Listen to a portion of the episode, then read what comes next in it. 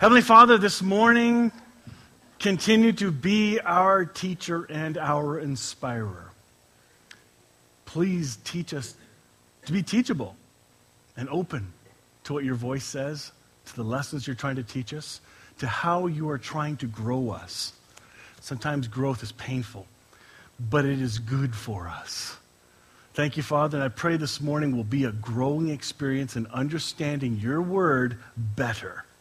I pray this in Jesus' name. Amen. All right, the mystery of abiding. We're going to continue from last week because this is an interesting topic. I got a few emails last week. Oh yeah, well, what about that verse? Okay. Um, so yeah, it was it was a very interesting topic. So I'm going to recap a little bit of what I covered, and then continue to lay a deeper foundation. This particular text that I'm dealing with, um, we've been told what it means. If you're in church, if you've been in church a long enough time, certain texts in the Bible, yeah, that's what it means. You don't even think about it. Yeah, I've read that. Yeah, I've heard that. Yeah, that's the Easter story. Yeah, that's Christmas. Blah. You don't question it, do you? Uh, no, you don't. I don't. I just, okay, on to the next. I've read the love chapter. Yeah, it just means love. Isn't that sweet? That's great. It's a to-do list for couples. Yeah, yeah, got it. No. It's, it's, I, what I'm finding in the last number of years, in fact, probably the last, last 17 years, I'm asking more questions. And this can totally happen to you when you start to ask questions. One question will lead to a whole bunch more questions. Questions breed more questions. So, if you're reading through a text of Scripture and you're having a conflict, so how does this Scripture um, match with this idea that God is love? Then ask more questions. Don't settle. There are answers, and I don't have them all. I'm still, I got a whole bunch of shelved questions. This is me right now. I got a whole bunch of these. And that's a good place to be. Instead of being dogmatic. In fact, as I was researching this particular text that I'm going to cover, I was shocked at the dogmatism of responses online. Uh, the most dogmatic response was the, the, the understanding of this text is either right or wrong. Period. There's only one way to read this text. And it's like, oh, dude, you have so much growing up to do if that's your lens. Okay? We have a journey of maturing to go through. It's like teaching young, young children about the bees and the birds and cabbage patches. Right? That's what we tell them. That there's, there's this weird little kitty language we use to explain certain things of life. But then they get older and they find out you lied. now you have a credibility issue. there is no Santa. what? What? Okay, there was. Fine, you can look at it any way you want. You know, you know where I'm going. Same thing with the message you teach people about who God is and his love. If you have taught about an angry God that is distant and only loves those who repent, somebody's going to find out you lied. And then you're forced to go to the questions. Wait a minute, but that's what I was taught. My pastor said. Well, don't trust your pastor's words, people. Yeah, here too. Here too. Don't trust just the words of the one who is teaching. I don't care what channel they're on or how big their ministry is. Have it confirmed through prayer and reading yourself and studying yourself. There are so many tools available for you to dig into God's Word that everything's accessible. Unlike many, many, many years ago, where it was only the clergy in the church that were allowed to read the Scripture because it wasn't even in print, okay, like for, for mass production. It was only church leaders who controlled not only the words, but the interpretation. Well, today, things are becoming more and more clear. And last week we started with this John 15 I am the true vine or genuine vine, and my Father is the vine dresser. Every branch in me, by the way, that's key for this text as we covered last week, that does, every, every branch in me that does not bear fruit, he takes away. There's the Greek word. I didn't have that up last week because the question came up wait a minute, where'd you get that word uh, lifts up? Because most translations will say, any branch in me that does not bear fruit, he cuts off. How many have read or heard the cut off thing? Guess what? You can look this word up, and the very first meaning is lifts up. It does not say cut off. If you're going to say cut off, the word prune is about cutting off, more or less, right? Yes? That makes sense? Why isn't the same word used then? This is, this is a different word altogether. This is about lifting up. And again, context for the whole 10 verses of this section, John 15, 1 to 10. This is not talking about salvation. The theme, the context is bearing fruit. Do not take it out of context. I did for years, and many still do. But if you can see this and look at the word, there it is. He, he says he takes away, but the word is lift up. And every branch that bears fruit, he prunes. And here's the word prunes, which is also translated cleanse or purify. That's another word for prune. It's, uh, he, uh, he prunes so it may bear more fruit. You are already clean because of the word which I have spoken to you. This text was used to scare the hell out of people. You can lose your salvation. Ha! See, there it says. You can get cut off. You'll be taken away. Uh, no. Horrifically wrong. It's more beautiful. The love of God gets even better in this whole context. In fact, in, uh, I ended last week with uh, skipping to verse 10. You know, this is, I tell you this so your joy will be full and complete. Well, if you're going to try and bring somebody's joy, some, bring somebody joy and make it complete, let's say somebody has a birthday party, you just want to make them smile and bring them joy. Do you bring them a, a, a text on you're going to hell as well? Slide that birthday card in there. You're going to hell if you don't do this right. Like, I'm sorry, you just don't do that. And God didn't do that in this text. He's talking about bearing fruit, maturing, growing, keep growing, and that He prunes so that we may bear more fruit, so that we'll become useful instead of useless. Last week we looked at 2 Peter 1 8 to 9 and talked about the idea of. Uh, um, that if we forget we have been forgiven, we can become productive and useless in our knowledge of God. So don't forget. This is a reminding church.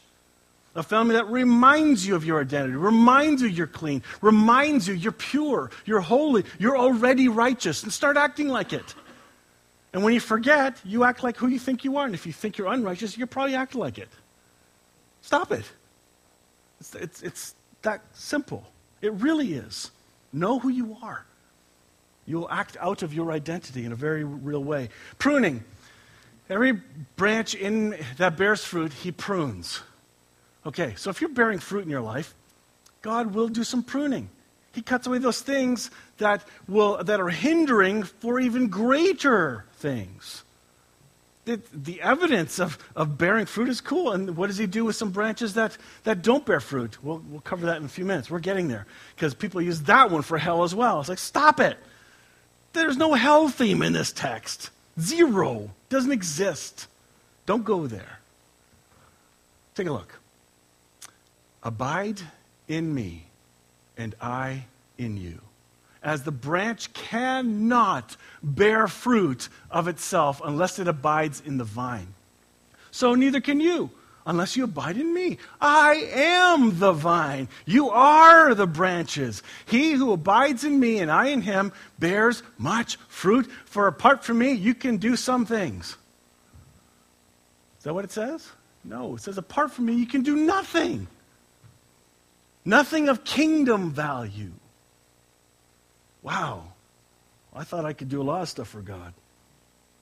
By the way, when you enter into times of times of unfruitfulness, where you seem like, oh, I feel like I'm not worth anything, I'm not doing anything, nothing seems to be flowing out of my life, that is not a thing that says God's condemning you because you're not bearing fruit, because He's in charge of the fruit bearing, not you. Quit trying to be so much in control. Keep surrendering. Live as Jesus did. And we're going to talk about that in just a moment. Remember, you've been made clean. You do know that. You are clean. You're forgiven. That's a fact of the cross. I think the difficulty comes is we sometimes don't forgive ourselves. And if we can't forgive ourselves, then we suddenly put a higher standard on us than God does on us. Do you see the control freak flesh? Do you see the ridiculousness of it? If your Heavenly Father has completely forgiven you and cleansed you, what are you hanging on to?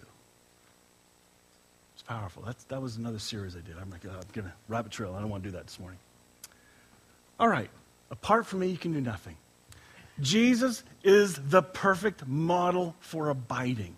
So let's look at him briefly. You've heard this here before. If you're new to Hope Fellowship, this will be new to you. If you've been part of Hope Fellowship, you've seen this before. However, this is a big reminder. If Jesus modeled abiding, how did he do it?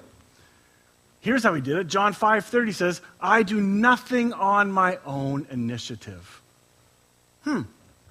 Jesus, the Son of God, come to earth as a man, fully God, fully human, says, I don't do anything on my own initiative. This is strange. Hmm. Then he says, My teaching, it's not mine, but his who sent me. Huh. I do not speak on my own initiative, but I speak these things as the Father has taught me. Ooh, ooh, ooh, look. As the Father taught me. Not my initiative, not my teaching. I don't speak on my own initiative. It's about the Father. Then he keeps going. Watch this. For I have not even come on my own initiative. He says that a lot. Hmm, interesting. But he sent me. Are you starting to get the theme of where the source is coming from? I hope so. For I did not speak on my own initiative, but the Father himself, who sent me, has given me commandment what to say and what to speak. Huh? Okay, you should be getting it by now. The word which you hear is not mine, but the Father's who sent me. This is big. This reveals how Jesus lived and shows us we have hope as humans. Because I always thought Jesus had the God card. That's why he didn't sin. You know, he kind of, well, of course, he's God. He doesn't have the same struggles as we do because he'll never go too far.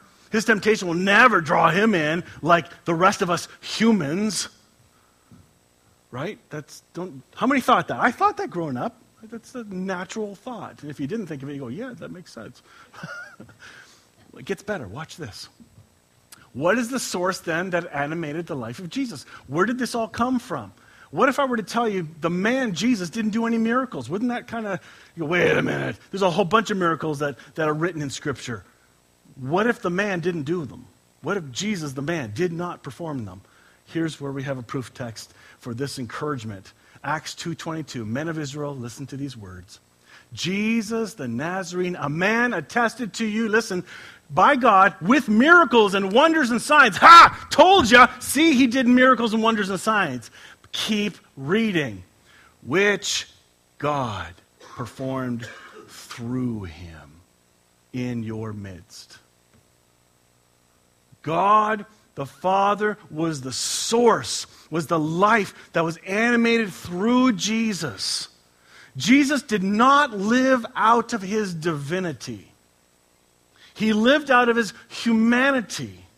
He surrendered that divinity power thing so he couldn't call on that wisdom. Why do you think Jesus often said, I don't know the time or the day? I don't know this. Because Papa, God, Father, never revealed it to him at that moment. Does he know all things now? Yeah, of course he does. But this is how Jesus did it.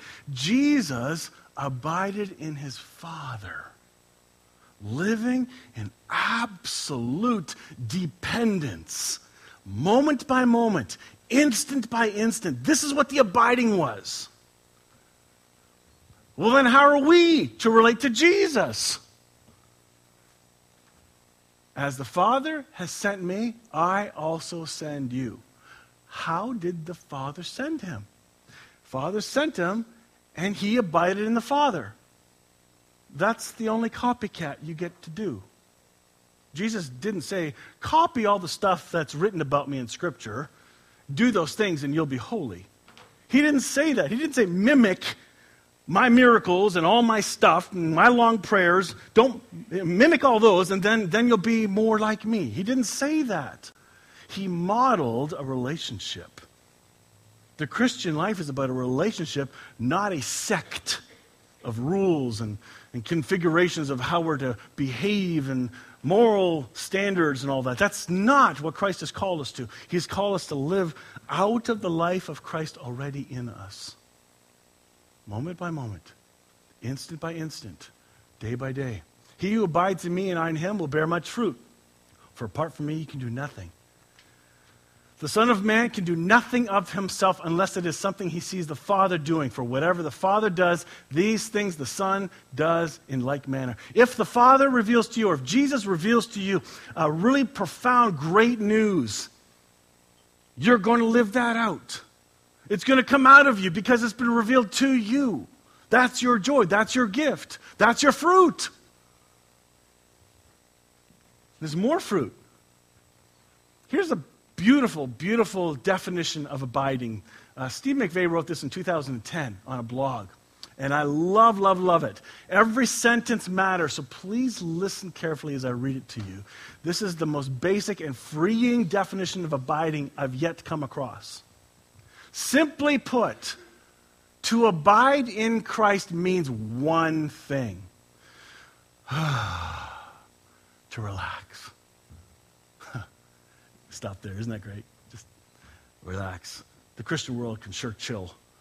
Man, they, they need to take a chill pill or a whole bottle of something because they're, they're, they're jacked up on something that's all hyperventilating and, and trying to get something going. No, we need to relax and trust His indwelling life, which means, do you even know He lives in you? Because if you don't, you're going to try to get Him into you. Do you see the problem? That's what I grew up with. I believed God was distant, and I had to act the right way or pray a certain way for Him to now come near. You're like the Grover thing. I got to do it. Are you ready? near, far. God's not the Grover thing. He's in you. He's one with you. He holds you together. You are not absent from Christ. Nobody is. This is good news. So relax and trust his indwelling life to motivate and mobilize our actions. It means to know that it's not up to us to make something happen. That's where we screw up. I always try to help God out. I don't know about you, but when it's not moving fast enough, I try and give him a nudge and help him out. You know, usually backfires. It means to trust Him and stop worrying about ourselves. In fact, it means to take our eyes off ourselves and just look at Him. Knowing that there's nothing we have to do and that He will show us when to act and what to do when it's time to do it. This is a life of rest. Do not think abiding means passivity. He is the initiator in our lives for anything He wants to do. So rest and relax. It's His job to get your attention. As a parent, you know it's your job to get your kids' attention when they're not listening or when they're in danger and sometimes it sounds like anger, it sounds like wrath, wrath called passion. Any emotional, deep, intense passion. That's what the word wrath literally means. Any intense emotion. And we put wrath on our kids when they're in danger and they, they're not listening. Stop! As they run out on the road to catch a ball or something silly like that. That's the love of God. You did that, Dave, didn't you? Yes, okay. That explains a lot. Okay. The love of God is what compels us. We love, why? Because He first loved us. So don't tell people to love God more. That's ridiculous. Tell them, receive His love. believe it. That will change them. That's going to transform them. Philippians 2 5 to 8, and Russ, Russ talked about this uh, uh, briefly in his uh, preamble to the leading of worship. Philippians 2 5 to 8, uh, the, the um, theology term called kenosis, where Christ emptied himself. It says, You must have the same attitude that Christ had through, though he was God, being in the form of God, he did not think of equality with God as something to cling to. Instead, he gave up his divine privileges. In the Greek, it says he emptied himself or laid aside his privileges. He took the humble position or form of a slave and was born as a human being. When he appeared in human form, he humbled himself in obedience to God and died a criminal's death on a cross. This is Jesus being fully God, fully human, not living out of his divinity, having to live out of his humanity and trust the indwelling life of his Father. He did it as a human. That's how he lived. That means you and I can too. That means he identifies with our humanity. And he is still human right now. This is good news. So, what would Jesus do? I was trying to find a cartoon of Jesus asking himself, What would I do? You've seen the bumper stickers, you've had the t shirts and bracelets and all that stuff, and I was on that bandwagon and youth group and all that stuff. It's the most ridiculous control freak thing to teach people. It means it's up to you now, not Christ. It is up to you to determine and figure out exactly what would Jesus do in this exact circumstance. And you got a 50-50 chance of getting it right. Maybe.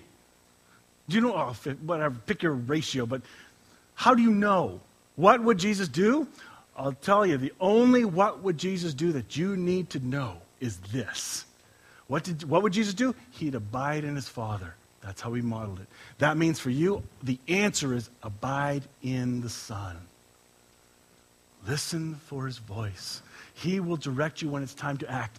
And if you're hyperactive, sometimes he may be really quiet because he doesn't want you hyperactive. He wants you calm and resting. I don't know anybody like that. Gee. Jesus lived in this world as a man who depended entirely on God to be his life. Everything that Jesus did, it wasn't Jesus doing it, it was the life of God doing it through him. And that's exact same thing for you and I. I want Jesus' life to be the source through me. So anything that comes out, all the fruit, whatever benefits, that's him, the results. Now, don't think, and by the way, this is another rabbit trail that many churches do. They say, What's the fruit then? What's the, what's the fruit we bear? Oh, it must be new, new salvations. It must be the evangelism fruit. It's not. It's not referring to that at all. Um, again, the text has nothing to do with salvation. So, what possibly could he be talking about? The fruit that we bear. Well, I think Paul addressed it really, really well. Hopefully, it's there. Nope. Listen to this. It's coming up later because I do have it. Galatians 5 22 and 23. If I get to it, uh, it'll come. I just forget the slide that I'm at. The fruit is love, joy. I do have the slide. Good. Let me back up. I'm going to read this first because we're going to get to the fruit. Just hold the fruit. Verse 6 If anyone, tis is the Greek word if anyone does not abide in me, he is thrown, balo, away as a branch and dries up. And they are gathered, and they gather them and cast, balo, them into the fire, and they are burned. Ooh, wait a minute. There you go. See, that, that means you can get cut off and go to hell. That, that, that's what this must mean. Not at all. That's not what it's saying. If anyone, in one translation I've read, it's the word anything. If anything does not abide in me, if all of our works are not coming from abiding in Christ, they'll be cut off. They'll be burned up. They're useless. They're not for eternal value. Do you see this? Blank stares. Or, oh my God, really? And I can say that in church. Do you get it? It's not a curse word. I'm saying, oh my God, reveal, show me a better picture of this text. If anything or anyone does not abide in me, the work is thrown. The word thrown, ballo. And same thing, cast. These are exactly the same words. Why didn't they use them the same? I don't know. He's drawing attention to this. That's why the original languages matter. Put them into a fire and are burned. So here we go. So, what is the fruit then? The fruit is this, but the Holy Spirit produces this kind of fruit in our lives. This is the good news, folks. This is the stuff the Holy Spirit does. love. If there's love coming out of your life, that's fruit of the Spirit. Is there joy? That's a fruit of the Spirit. Is there peace? Ooh, that's a good one because with all the worrying going on these days, that isn't too active. Patience is a fruit of the Spirit of the life of Christ in you. Kindness. That's really hard when you're in a roundabout or driving. But anyway, goodness. Goodness is a fruit of the Spirit. Faithfulness comes from being motivated by the life of Christ in us. Gentleness. Oh my goodness. Gentleness, that means not harsh. Wow. Uh, by the way, I don't display them all the time. Ask my family, they'll tell you pretty quick. Yep, you don't. But there are times that I do. And I celebrate the times that I do. Self control. Ouch. This is a fruit of the Spirit of Christ in you. This is the gold and silver fruit in our lives. What am I talking about? This is it. Listen carefully. This is, this is the culmination of verse 6 of, first, of, of John 15. Verse 6, where it says he'll, be, the, the, uh, he'll prune, and those branches that bear nothing will be thrown into the fire and burned. Here's what it's talking about. For no man can lay a foundation other than the one which is laid, which is Jesus Christ. He's the foundation for everything we have and everything we believe. Period. Non negotiable. Now, if any man builds on the foundation with gold, silver, precious stones, wood, hay, straw, each man's work will become evident. For the day will show it because it is to be revealed with fire. And the fire itself will test the equality of each man's work. If any man's work which he has built on it remains, he will receive a reward. If any man's work is burned up, he will suffer loss, but he himself will be saved, yet as though through fire. We can build our own kingdoms. We can build our own reputations, and we think we can do lots of stuff for God. But if He's not the driving force, and He's not the fuel, He's not the motivation, and, if, and it's again, it's up to Him to reveal all this to you. You don't have to worry. Am I doing it right? Am I abiding? By the way, abiding, abiding is your new natural default. It's unnatural for you to not abide. There, pressure's off. Oh, good. you are already attached. You're already abiding. Do you see it? Okay. So what happens then? Fire. You got to do your own study on the word fire. What does the fire mean throughout Scripture? First of all, God is a consuming fire. Oh, before we start that, God is love. I've come to see, and I'm, it's a pretty good assumption, that I believe the fire is his love. Will it purify? I think so. Some will like it, some will hate it. But it's his love that'll burn up the stuff put it to work, You'll reveal, here's what I did through you, was what Christ is going to say. That's the stuff that's going to last. The stuff you tried to do on your own, in your own strength, no matter how good your intentions were, if I didn't direct you to it, it'll burn up as like hay, wood, and stubble. It's that easy. In fact, that stuff burns really quick. It doesn't take much. Gold has a process of being refined by constantly being boiled and made hot, and all the garbage stuff gets up to the top, and they keep scooping until it's all gone. What's left is the pure gold. All the inconsistencies, all the fragments of dirt and dust are all brought to the surface, and whisked off because they're useless. But the gold has the value. You're good. You're in his hands. You are not absent from his love. He loves you. And don't forget, the verse said, every branch in me. Do you remember that? I forgot. Yes, that's what I'm reminding you. In me. You're already in him. This is about you growing up and him wanting to live his life in and through you. If you abide in me and my words abide in you, ask whatever you wish, and it will be done for you. My Father is glorified by this, and you will bear much that you bear much fruit, and so prove to be my disciples. Just as the Father has loved me, I also have loved you. Abide in my love. If you're questioning whether God loves you, he just made it clear. Do you believe the Father loves the Son? Pretend you're Pentecostal. Charismatic, something. Come on. Does the Father love the Son? Yes. Does the Son love the Father? Yes. Does the Father love the Spirit? Yes. Does the Spirit love the Father? Does the Spirit love the Son? And does the Son love the Spirit? Perichoresis, the Trinity. Perfect love. And he said just now, as the Father loves me. Unconditional. So I love you. You start telling people that.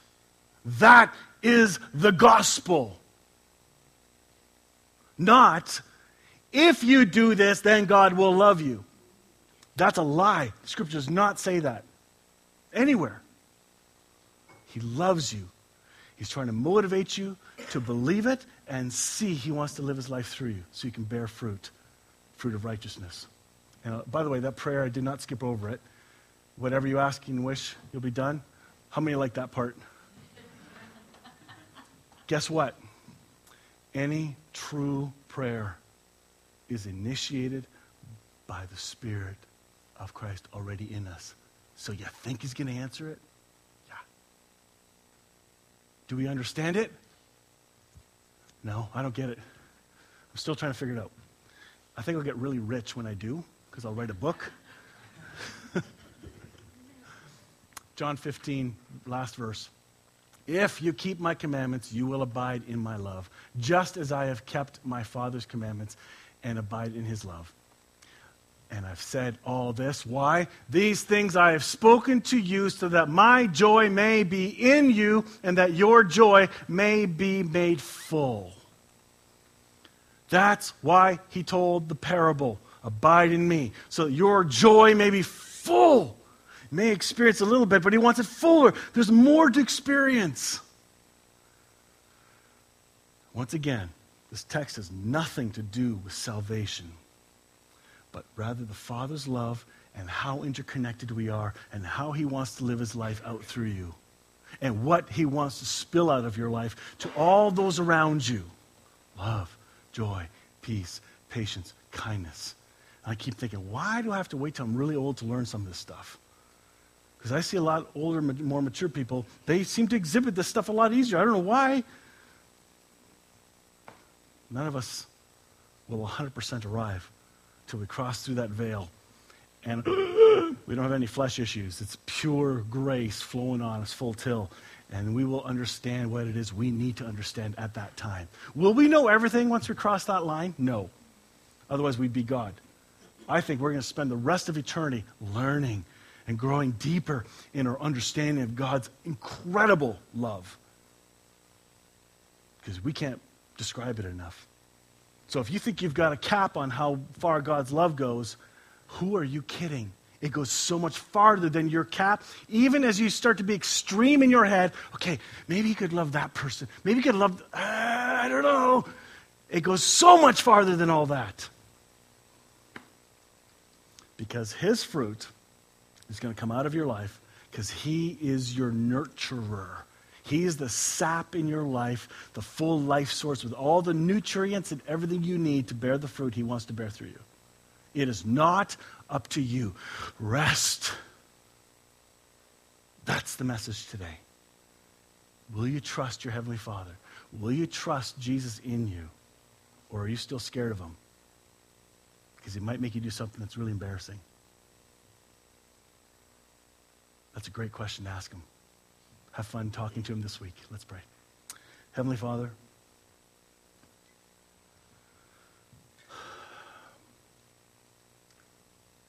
please make this truth real in our lives. Keep reminding me because I sometimes forget. And you've been so good to quickly jump in and remind me. I need that, and I thank you for it. Will you do it for everybody? Could you tune our ears to hear your pitchfork that is tuned to perfect love? So that as we hear that tune in us, it's just it's resounding you. And may we then be that music to the rest of this world. To be an orchestra of love with many instruments, many chords, but one director. Thank you, Father. Amen.